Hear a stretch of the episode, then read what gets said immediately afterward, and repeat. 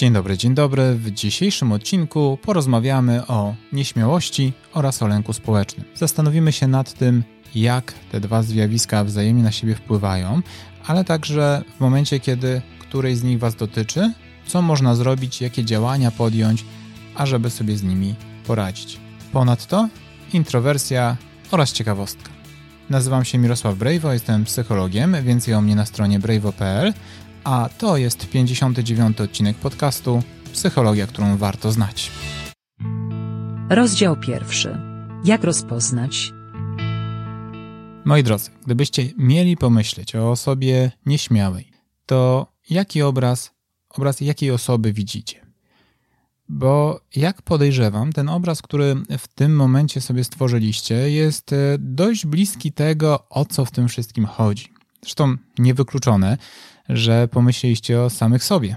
I to oczywiście jest też w porządku, bo jeżeli chodzi o nieśmiałość, to powiedzielibyśmy, że osoba nieśmiała to taka, która z jednej strony ma potrzebę i chęć budowania relacji z ludźmi. Bardzo możliwe, że przy tym ma nawet pomysł, jak takie budowanie relacji powinno wyglądać, co należałoby robić, ale jednak ma poczucie, że nie jest w tym zakresie wystarczająco kompetentna. To znaczy, czuje, że nie jest w stanie poradzić sobie z budowaniem relacji, co charakteryzuje się e, oczywiście różnymi objawami. To znaczy, z jednej strony, jeżeli taka osoba nie czuje się zbyt kompetentna, ma poczucie, że słabo sobie radzi w takich relacjach, no to wiele takich osób będzie unikało tego typu sytuacji społecznych, oczywiście w różnej skali, bo e, też warto zwrócić uwagę na to, że nieśmiałość to jest kontinuum. Są osoby, które są zdecydowanie bliżej śmiałości, takie, u których e, ta nieśmiałość jest nieco mocniej nasilona i w zależności od tego, jaki jest jej poziom, no to oczywiście takie osoby mogą na przykład unikać wchodzenia w relacje z ludźmi, czy zabierania głosu w sytuacjach e, publicznych, chociażby gdzieś na zajęciach w klasie. E, to może być problem z nawiązywaniem relacji z innymi osobami. Czyli z jednej strony to, co jest dość charakterystyczne tutaj, to takie sytuacje trochę unikowe, to znaczy nie narażanie się na dyskomfort związany z, no właśnie z czym?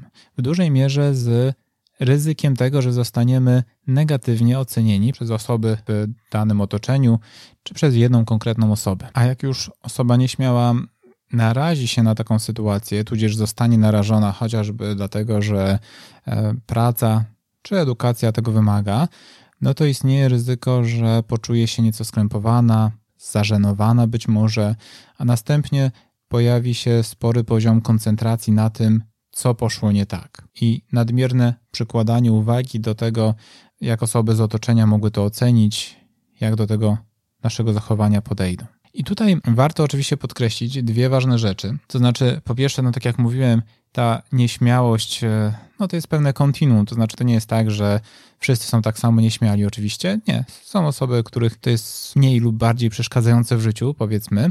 E, co więcej, tak naprawdę większość osób ma w swoim życiu takie sytuacje, czy takie momenty swojego życia, czy po prostu konkretne zdarzenia, w których ten poziom śmiałości jest nieco mniejszy, jest niezadowalający i trochę stanowiący dyskomfort. Przy czym w wielu sytuacjach nie musi to stanowić najmniejszego problemu. Bo w ogóle, kiedy zastanawiamy się nad tym, jak bardzo dużym problemem jest e, oczywiście nieśmiałość, to, to tutaj warto też zwrócić uwagę na to, że to nie jest jedyna cecha definiująca ludzi. Oczywiście mamy mnóstwo różnych e, cech, umiejętności, zasobów i może być tak, że to, jak ta nieśmiałość wpływa na nasze codzienne funkcjonowanie, to jest spory problem i powinniśmy coś z tym zrobić. Może natomiast być tak, że ten poziom, ok, czujemy się nieco nieśmiali, nie jesteśmy zbyt skłonni do niektórych sytuacji społecznych, ale nie wpływa to jakoś tak bardzo negatywnie na nasze funkcjonowanie i w związku z tym nie musimy mieć jakiejś wielkiej potrzeby pracy nad tym. I tu swoją drogą też e, warto zwrócić uwagę na takie rozróżnienie pomiędzy nieśmiałością, a introwersją, bo te dwa zjawiska są bardzo często mylone. Zresztą wspominaliśmy o tym przy odcinku na temat introwersji. I obie osoby, to znaczy zarówno osoba nieśmiała, jak i taka, która jest introwertykiem, w sytuacjach społecznych mogą się zachować dość podobnie. Nie? To znaczy mogą być względnie ciche, mogą być e, nieco wycofane, nie zabierać tak bardzo głosu, tylko że różnica pomiędzy osobą nieśmiałą, a taką, która nie jest nieśmiała, ale jest introwertykiem, polega na tym, że osoba nieśmiała ma potrzebę tych relacji, ale mimo to ich unika. Natomiast e, introwertyk po prostu dobrze się czuje tak, jak jest, bo ma umiejętności społeczne, potrafi z nich korzystać, ale nie ma wielkiej potrzeby, żeby to robić. Co nie zmienia faktu, rzecz jasna, że możemy mieć do czynienia z introwertykiem, który jest jednocześnie nieśmiały. Pozwólcie, że w tym miejscu opowiem Wam małą ciekawostkę. Ciekawostka. Według słownika oksfordzkiego pierwsze użycie słowa nieśmiałość w języku angielskim miało miejsce około tysięcznego roku naszej ery w wierszu, w którym oznaczało łatwe do przestraszenia. Wow, ale ciekawostka.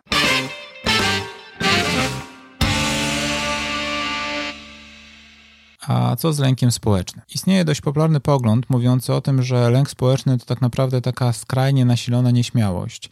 Aczkolwiek e, różne analizy sugerują, że jednak nie jest to do końca trafne, że jednak te pojęcia się różnią. Zresztą zwraca się uwagę chociażby na to, że nieśmiałość no jest to pewna cecha mniej lub bardziej nasilona, natomiast e, w przypadku lęku społecznego mówimy już o zaburzeniu. Choć faktycznie, jak wspominałem Wam w ciekawostce w ostatnim odcinku, bardzo dużo osób, u których możemy mówić o skrajnej nieśmiałości, nieśmiałości, czy o bardzo mocno nasilonym poziomie nieśmiałości, to również są osoby, u których jesteśmy w stanie zdiagnozować lęk społeczny. Aczkolwiek nie zawsze tak musi być i możemy mieć do czynienia z osobami, które nie są jakoś bardzo nieśmiałe, a jednak mogą spełniać kryteria lęku społecznego.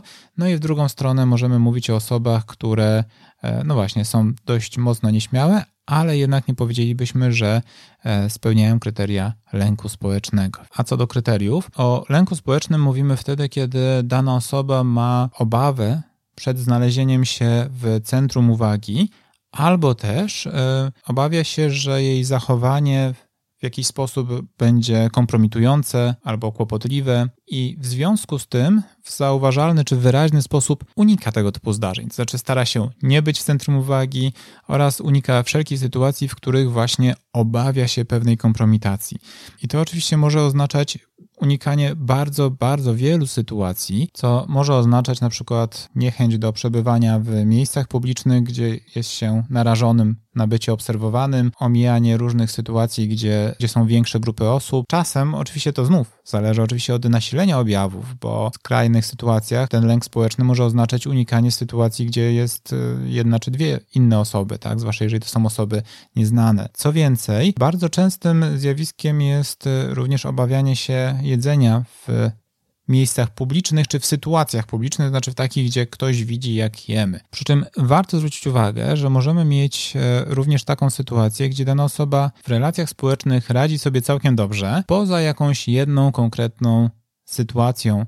I tutaj oczywiście absolutnym liderem i klasykiem są wystąpienia publiczne, czy to w szkole, czy to przedstawianie jakichś referatów, czy to jakieś występy muzyczne, aktorskie i tak dalej. Czyli może tak być, że ten lęk pojawia się w jednej konkretnej sytuacji. Poza unikaniem sytuacji zwykle powinny pojawiać się też inne objawy e, i tutaj do takich najczęstszych mówimy chociażby o przyspieszonej akcji serca w takich sytuacjach, o drżeniu rąk, poceniu się, suchości w jamie ustnej, e, problemach z oddychaniem czy zawrotach głowy. Czasem mogą to być uderzenia gorąca, zimne dreszcze, czerwienienie się. I rzecz jasna, to, że ludzie się stresują w sytuacji wystąpień publicznych albo w takich, kiedy są w większej grupie osób, gdzie zależy im na przykład na tym, żeby dobrze wypaść, to jest rzecz całkowicie naturalna. Więc o e, lęku mówimy w momencie, kiedy jednak ten poziom objawów jest e, nieproporcjonalnie wysoki w stosunku do tego,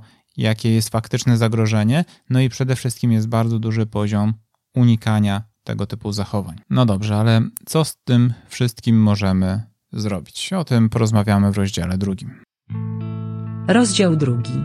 Jak sobie radzić?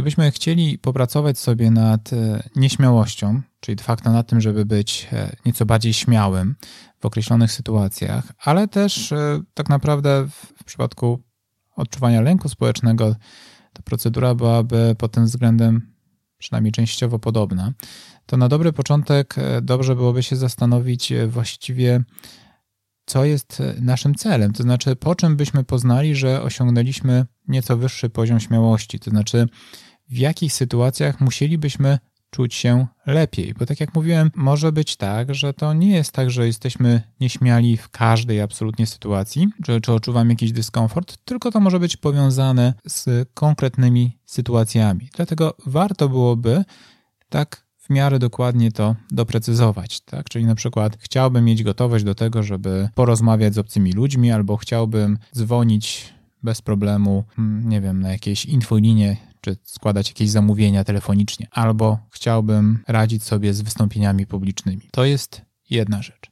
Mając już określony cel, dobrze byłoby zastanowić się nad tym, jakie właściwie zasoby posiadamy, to znaczy jakie mamy mocne strony, tak ogólnie, ale również w kontekście radzenia sobie w sytuacjach społecznych. Czy na przykład pamiętamy o tym, kiedy dobrze sobie poradziliśmy, kiedy e, zmierzyliśmy się z jakimś wyzwaniem i w sumie nie było aż tak ciężko, aż tak źle, bo tak jak wspominałem, e, ta nieśmiałość to często bierze się z poczucia tego, że nie mamy kompetencji do tego, żeby sobie w danej sytuacji poradzić, więc dobrze jest uświadomić sobie, że pewne kompetencje mamy, bo mimo wszystko tutaj ogromne znaczenie mają nasze przekonania, nasze myśli, też często nasze niekształcenia poznawcze, na które sobie pozwalamy. No i tutaj oczywiście ta klasyka, no to jest takie zero-jedynkowe patrzenie na świat, czyli każda sytuacja społeczna jest dla mnie zagrażająca. Nigdy nie zdarza mi się dobrze radzić sobie w relacjach z ludźmi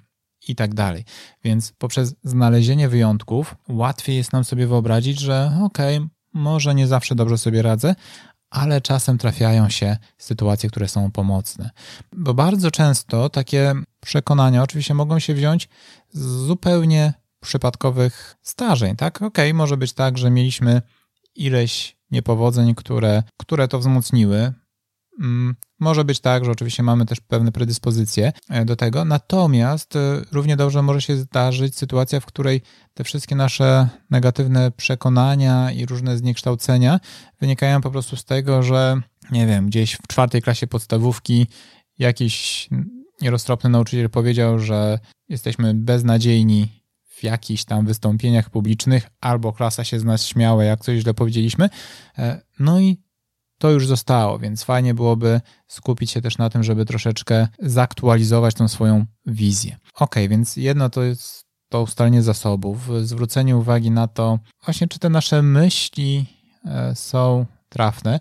Tutaj w ogóle, jeżeli chodzi o różne zniekształcenia poznawcze, to znów zasługuje na osobny odcinek, bo sporo ich jest i, i one mają oczywiście ogromną rolę nie tylko przy zaburzeniach związanych z lękiem, ale też przy wielu innych. W związku z tym chyba temu też poświęcimy inny odcinek. I, i też to jest taka rzecz, którą czasem trudno jest samemu sobie wypracować. No ale co dalej? Potem bardzo ważne jest to, że w momencie, kiedy chcemy radzić sobie z tym, żeby działać trochę śmielej, no to fajnie byłoby narazić się na sytuacje, które stanowią dla nas pewien dyskomfort. Oczywiście bez przesady, to znaczy niekoniecznie mamy rzucać się na głęboką wodę, ale dobrze jest pomyśleć sobie, ok, jeżeli dotychczas obawiałem się rozmawiania z obcymi ludźmi, to co mogłoby być takim pierwszym krokiem do tego, żeby poradzić sobie lepiej?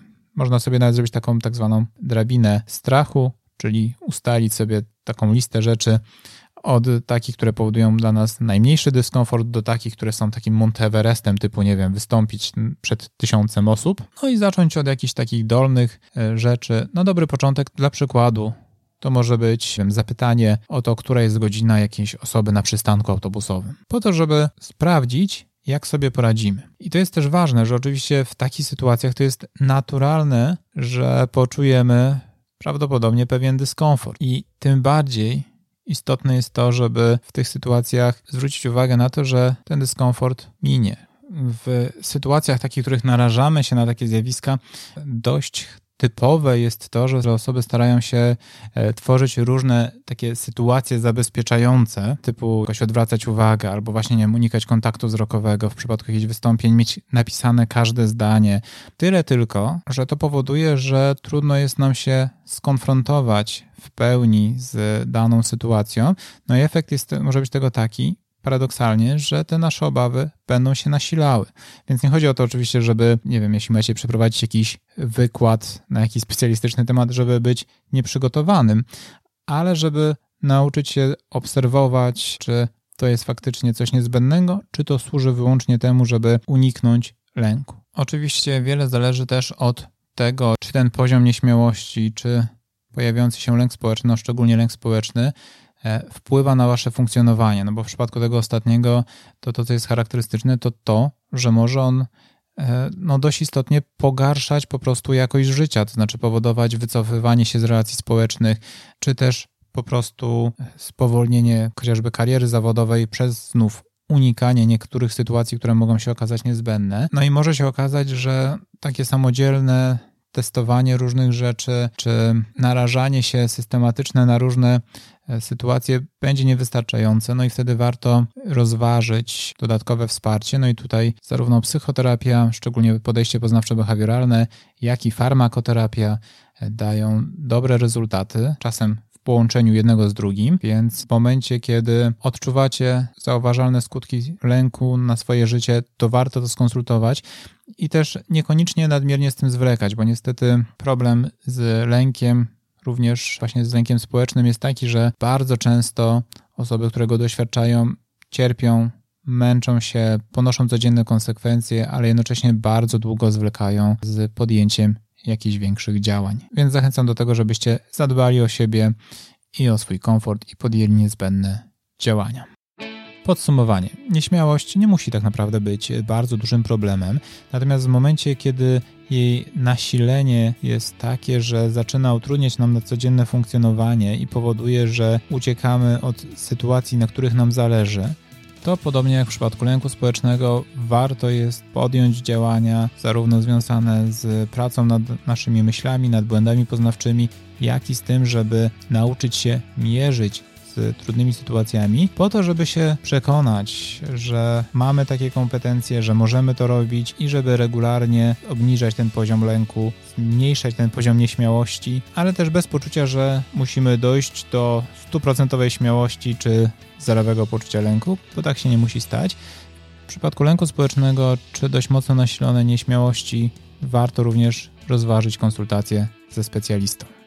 Mam nadzieję, że ten odcinek był dla Was przydatny, a już za dwa tygodnie, czyli 18 kwietnia, poruszymy wątki związane z psychologią biznesu. Do usłyszenia.